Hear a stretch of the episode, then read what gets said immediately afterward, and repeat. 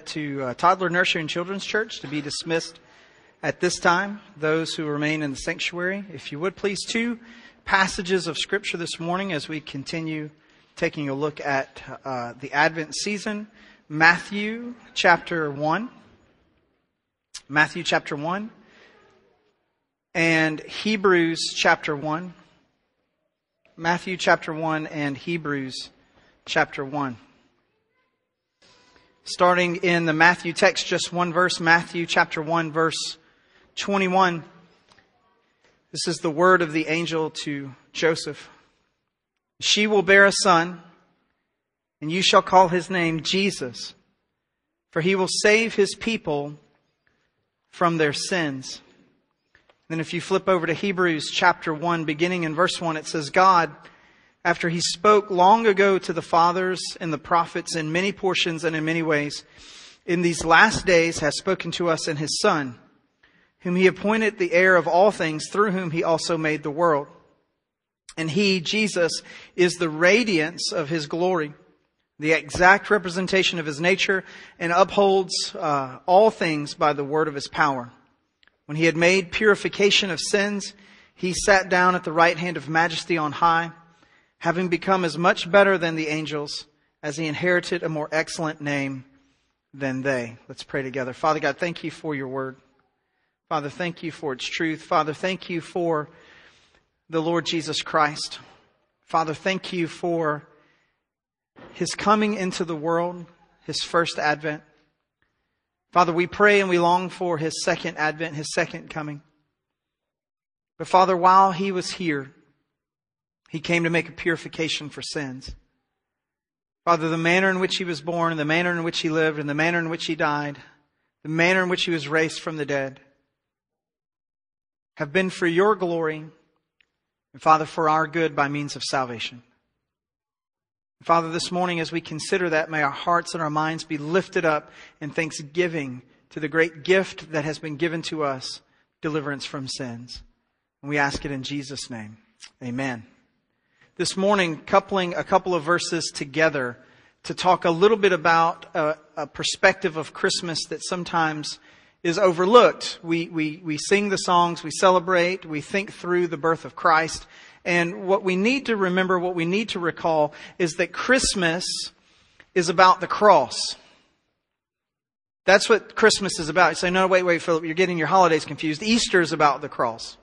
No, actually, Easter is about the resurrection. Just want to throw that out there.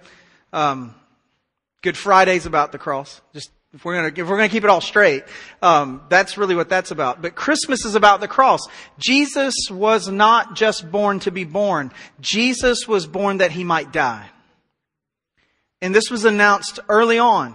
We saw it in the Matthew text. We'll revisit that in a moment almost all of the writing about Jesus in the, in the letters after the Gospels of the New Testament affirms this value and importance of His incarnation being an incarnation of perfect flawlessness, sinlessness, that He might be the proper substitutionary sacrifice for sin on the cross. That is the essence of the gospel message.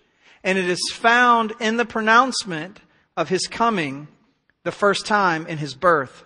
So starting in the Hebrews text, let's look at the first couple of verses and we'll kind of unpack this beauty and the splendor of the incarnation of Jesus and how this leads us to the cross. First, Jesus is God's ultimate word to humanity. He is God's ultimate word to humanity. We see this in verses 1 uh, uh, through the first part of verse 2. God, after he spoke long ago in the father, to the fathers and in the prophets and in many portions and in many ways, in these last days. By the way, the author to the Hebrews, when they penned this, way back when, believed that they were in the last days. Why? Because the departure of Christ at his ascension ushered in what is known as the last days. Doesn't matter how long they last. That's what we're in. We're not waiting for the last days. We are in the last days. So, in these last days, how has God spoken to us? God has spoken to us in His son. So in the past, God spoke in various ways. God spoke in a lot of different ways. He spoke in visions. He spoke in dreams. He spoke through the prophets. He spoke through animals. You said, what? No, read through the Old Testament. It's wild. There's a lot of wild ways that God spoke to his people. Balaam's donkey comes to mind. We've got a lot of, the trees have a conversation at one point. A lot of different ways that God spoke. Way back when. All of that was just in part though.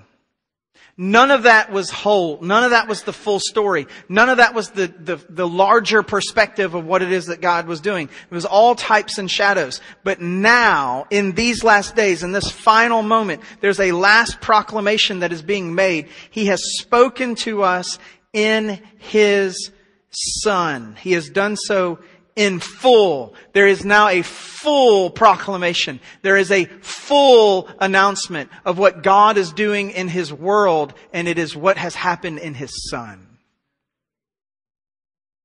All of the promises in Jesus Christ are yes. We are not waiting on some other revelation from God. We have received the full exposition from the Lord in Jesus Christ himself. What we are waiting for now is for that full exposition to reveal the last part of the story to us, which he's told us what it's going to be. It just hasn't happened yet. And that's his second advent. It's a beautiful thing. We see a little bit of flair of this in John's gospel. If you want to turn there, you can. But in John chapter 1, it's similar language to what we see here in Hebrews. Beginning in verse 1, in the beginning was the Word. And the Word was with God, and the Word was God. He was in the beginning with God, and all things came into being through Him, and apart from Him, nothing came into being that has come into being. In Him was life, and that life was the light of men. And if you were to push through and kind of fast forward down to the end, it says, in verse 14, the Word became flesh and dwelt among us. And we saw His glory, glory as of the only begotten from the Father, full of grace and truth.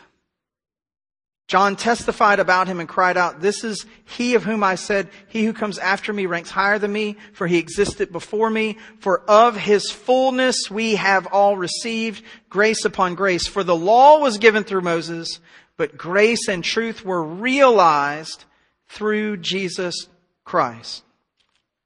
No one has seen God at any time.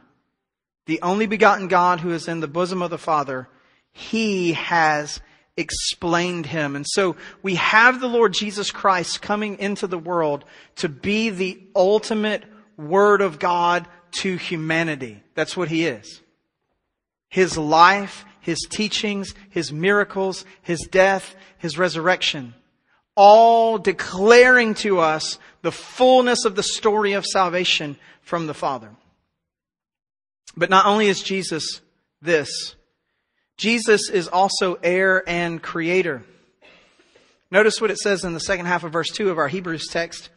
It says, Whom, speaking of Jesus, he appointed heir of all things, and through whom also he made the world. And if we were to keep walking through the text, and we were to continue to see uh, through all the rest of Hebrews and some of the cross reference points that it has to the Old Testament, we see that Jesus is to receive three things because he is the heir. Heirs receive stuff. That's what heirs do. You know, you, you, you're, not, you're not an heir if nobody left you anything. Just want to throw that out there. So Jesus is the heir. And what's he the heir of? Well, he receives glory, honor, and power. Why? Because he died, and in his death he was resurrected, and he received the fullness of the reality of the kingdom that was already his. He overthrew the weight of death and sin and judgment. This is what he's done. And in doing so, he's demonstrated himself to be the Son of God with power by his resurrection from the dead, as the apostle Paul says in Romans chapter 1. And so he receives, as this heir, glory and honor and power, which by the way he already have, uh, he already had, and it is now more pronounced in his life because of the incarnation, his death on the cross, and his resurrection from the dead. Now we miss that sometimes when we imagine Jesus as a babe in a manger. Because in that moment, as Paul talks about in the book of Philippians, he's veiled himself in human flesh. He's allowed himself to be limited to time and space. It's a very weird thing that's going on in the incarnation. He's both almighty, omnipotent, all-present God and helpless baby. Great mystery that the incarnation is. But in this, he receives glory and honor and power. And notice what it says about this Jesus. Jesus is the one who has made all things. Notice what it says here. Through whom also he made the world. If you were to go to other text, other text specify that there's not a thing that's been made that hasn't been made by the power of Christ. John 1 3, Colossians 1 15 through 17, Revelation 4 11, and a host of other texts make this pronouncement about Jesus. And now can you begin to see how profound and complicated the incarnation is? Because Jesus, the baby in the manger, being held by his mother Mary, made her arms that were holding him. And he made the air that he was breathing that was keeping him alive in that moment. And he made the animals that they use to make the cloth that kept him warm.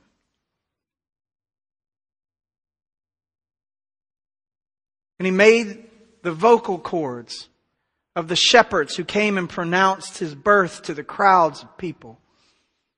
And he made the angels that declared his birth to them on the hillside. Profound mystery that the incarnation is. But this is the Lord Jesus Christ. And he has made all things. All things in heaven and earth have been made by him. And yet he finds himself in the incarnation, in the first advent, locked into the reality of the world that he has made. And so we see at the beginning of verse 3 in our Hebrews text that He is God with us. We sing about Emmanuel at Christmas time, but what does that mean? Notice here how the writer to the Hebrews says, and He, the Lord Jesus Christ, is the radiance of God's glory and the exact representation of God's nature and upholds all things by the word of His power. Everything that you can think of that you could say about God must be said about Christ Jesus because Christ Jesus is God. We know this to be true in an Orthodox faith. And so anything that you could say about God must be said about Christ. And when we start thinking about divine characteristics, divine qualities, notice here, the radiance of His glory. He's the brightness of the light of God. You know, in the Old Testament, they talked about the Shekinah glory, that, that shining presence of God. Moses, when he entered into the presence of God, had to veil his face because his face was shining with the glory of God, having just been in God's presence. There's this this reality of the, the Hebrew people when they receive the word from God and the thundering and the lightning and the fire from the mountaintop and they cry out to Moses and they say, Moses, we do not want God to speak to us. You go and talk to God and come back and tell us what he said. We don't want to hear his voice again. It is too overwhelming for us. We're afraid we might die. This is God. The mountains themselves flee away from his presence.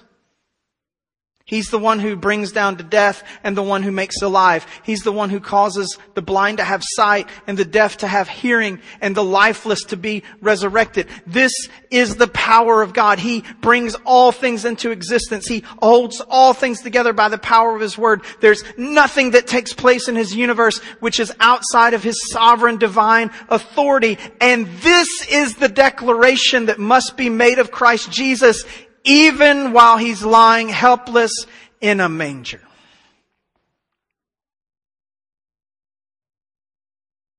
Jesus Christ is the physical representation of the exact nature of God Himself.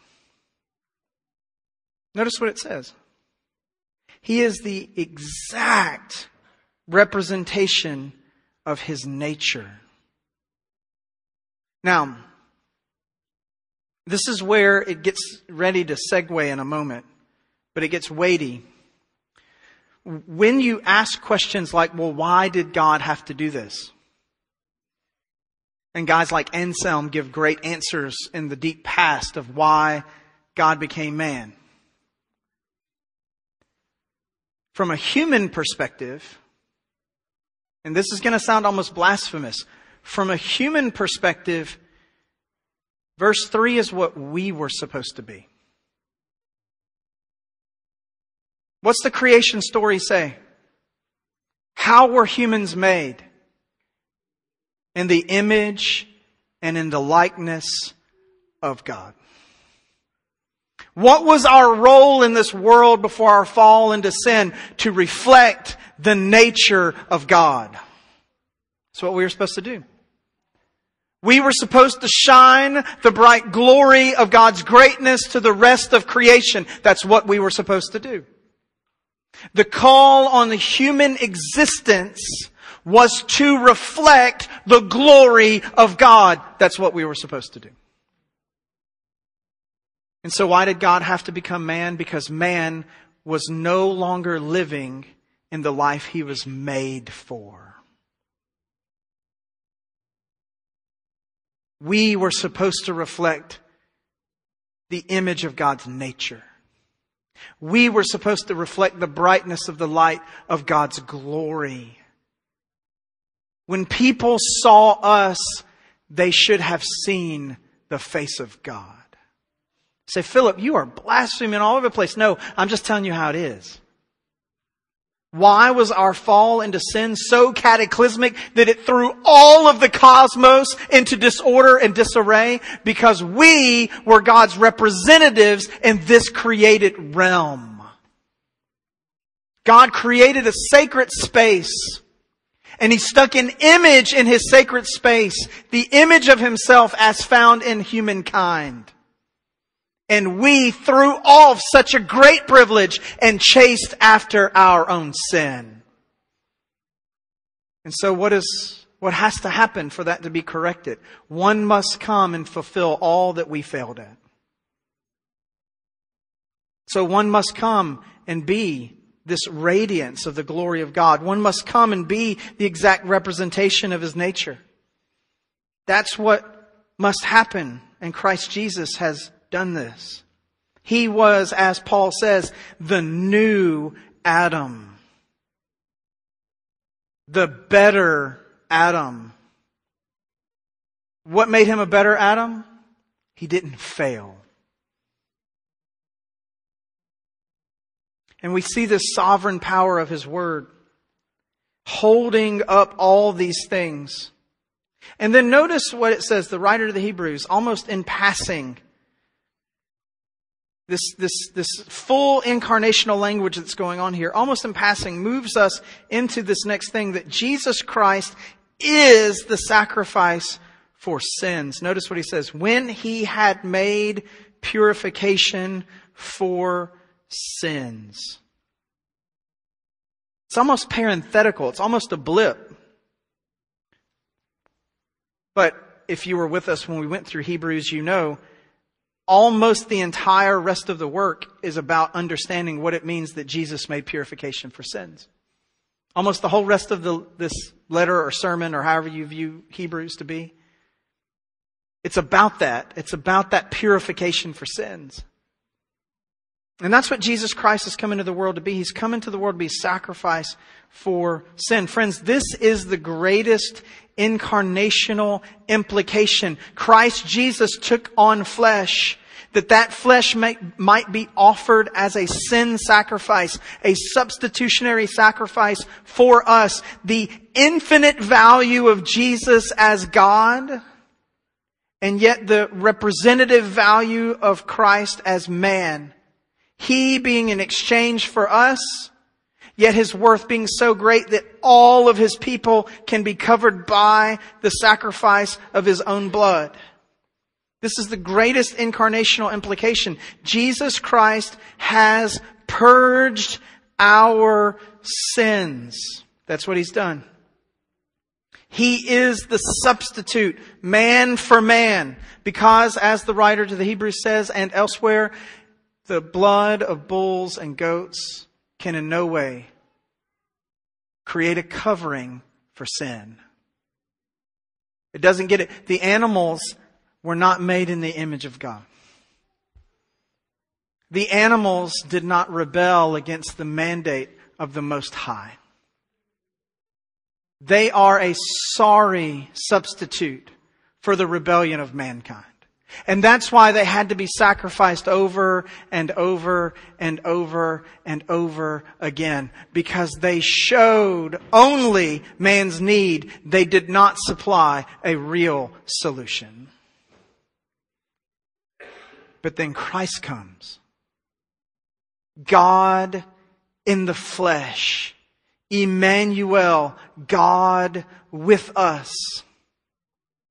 And He, of infinite worth, because He is God, capable of fulfillment, takes on not only our sin, but also God's wrath against that sin and, and carries this great weight into the grave and leaves it there and through his own mighty power comes back from the dead, overthrowing the vicious cycle of sin and death in his people's lives and gives back to them the privilege of bearing God's image again.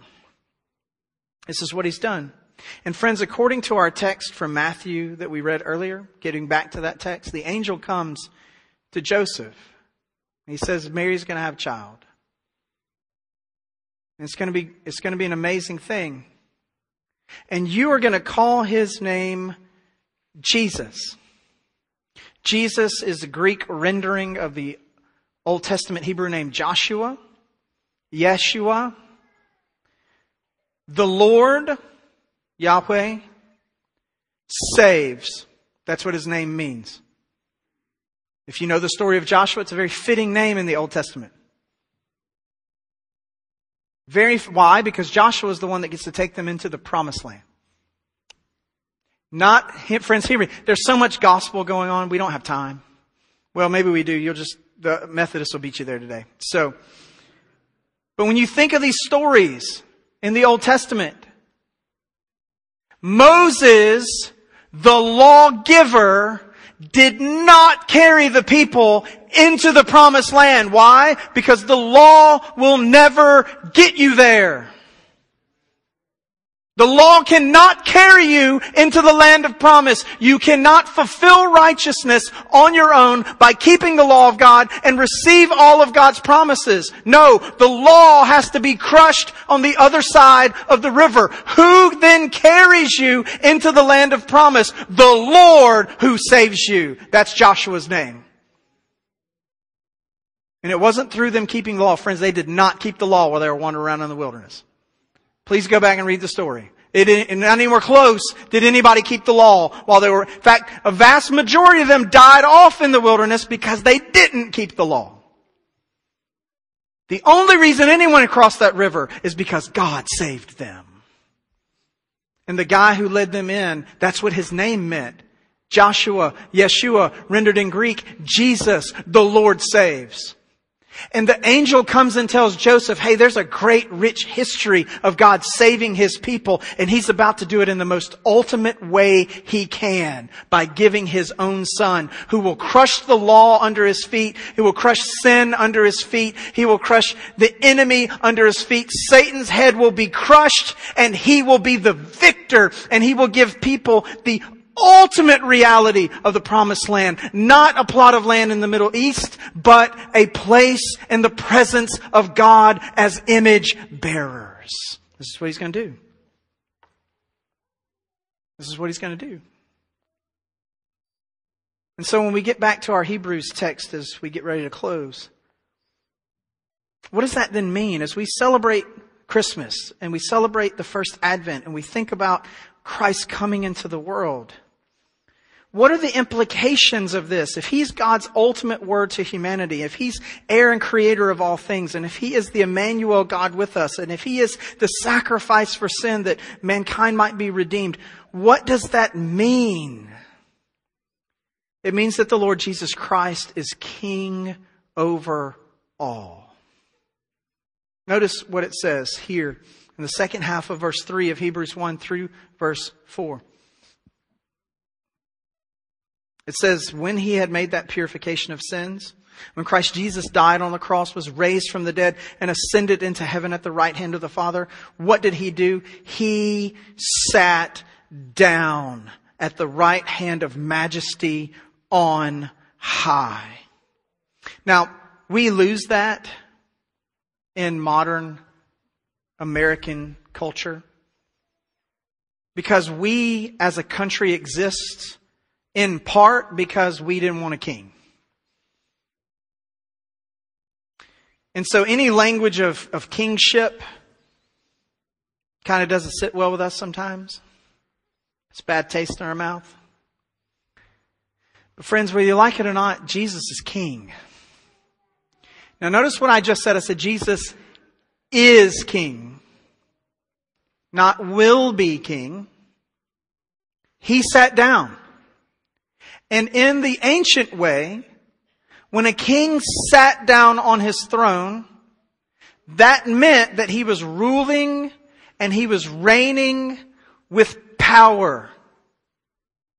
And when a king sat down on his throne, particularly at this time and in this culture, when a king sat down on his throne, do you know what that means wasn't going on? There was not a war going on. Because a king at this time and in this culture would have been out leading in the battle if there was a war going on. When Jesus sits down at the right hand of the Father, He's declaring, you might still have some skirmishes, but this war is over and I have won the victory. The battle is mine and there is no enemy that will overthrow me. I am the victorious king of the universe. That's what Jesus is saying. That's what He's saying. This is a show of power and, and, and sovereignty and dominion. This is a display of kingly authority. This is a pronouncement of victory. We only know, uh, this is kind of chasing after the rabbits a little bit, but to kind of show you the point of this, him having sat down. We only know, this is all that we know of for sure with certainty from the scripture. We only know of two times that Jesus will stand up off of his throne in the state of things as they are right now. One was at the stoning of Philip.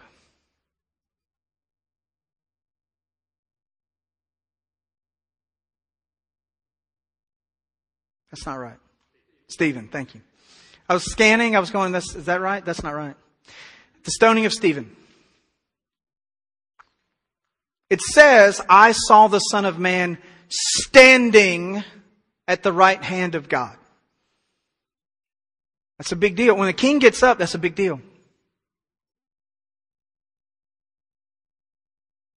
Why is it a big deal? Because he's about to go to war. The other is all of the stuff in Revelation about the second advent. when he actually goes to war and overthrows the rest of his enemies completely and brings all things to their final culmination. It's the only two times in scripture that we know of Christ standing.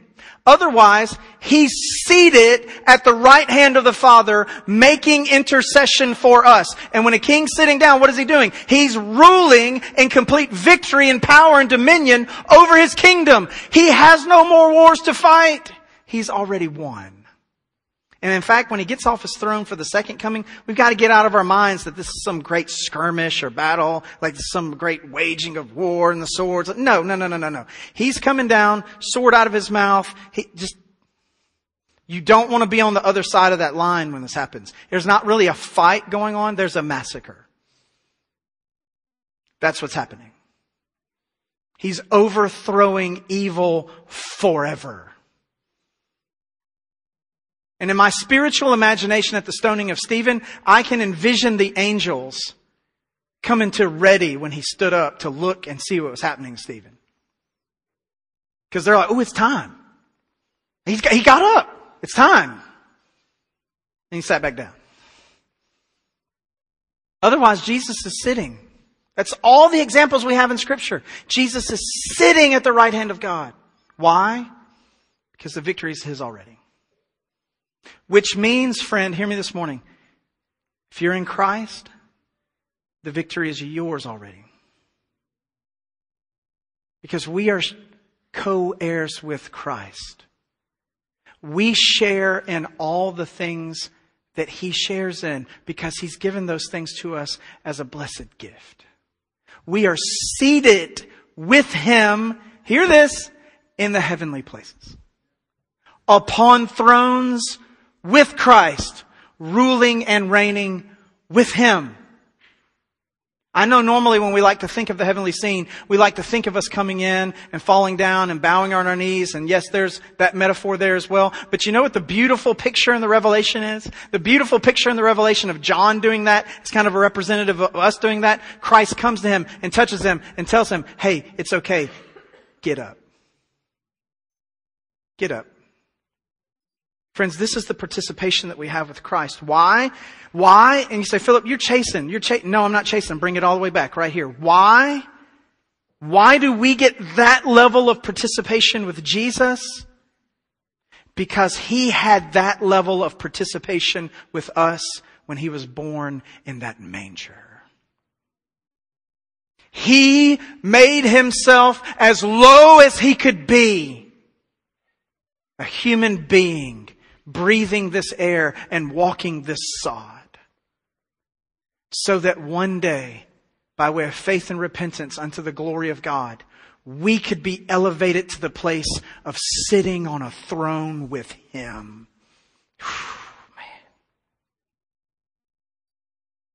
And in all of this, Christ Jesus has received a name much better than that of even the angels. It says it here inherited a more excellent name than them.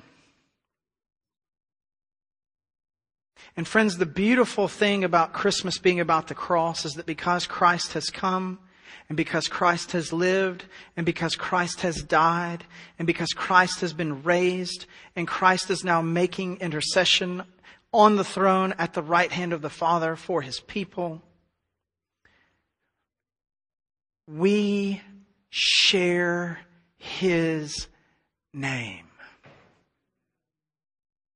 The great gift of Christmas is not just that Christ came, but that Christ saved. It wouldn't have mattered much if he came,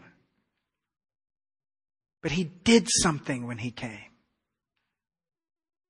He saved his people from their sins. Praise God. Let's pray together. Father God, thank you. Thank you for the wonder and the splendor that is the incarnation of Jesus Christ. Father, as we walk through this season together, thinking about the lowly babe in the manger, thinking about Christ in Mary's arms, surrounded by animals in a feeding trough, being celebrated by shepherds who saw a vision of angels. Father, let us never forget, let us never neglect the great gift that you have given us. That in Christ we have been remade into His image, bearing your image rightly in the world. That we're co-heirs with Him and that we share in His name and that we're seated with Him on His throne and that we live in His victory. Father, forgive us when we neglect so great a salvation. And we ask it in Jesus' name. Amen. I invite you to stand as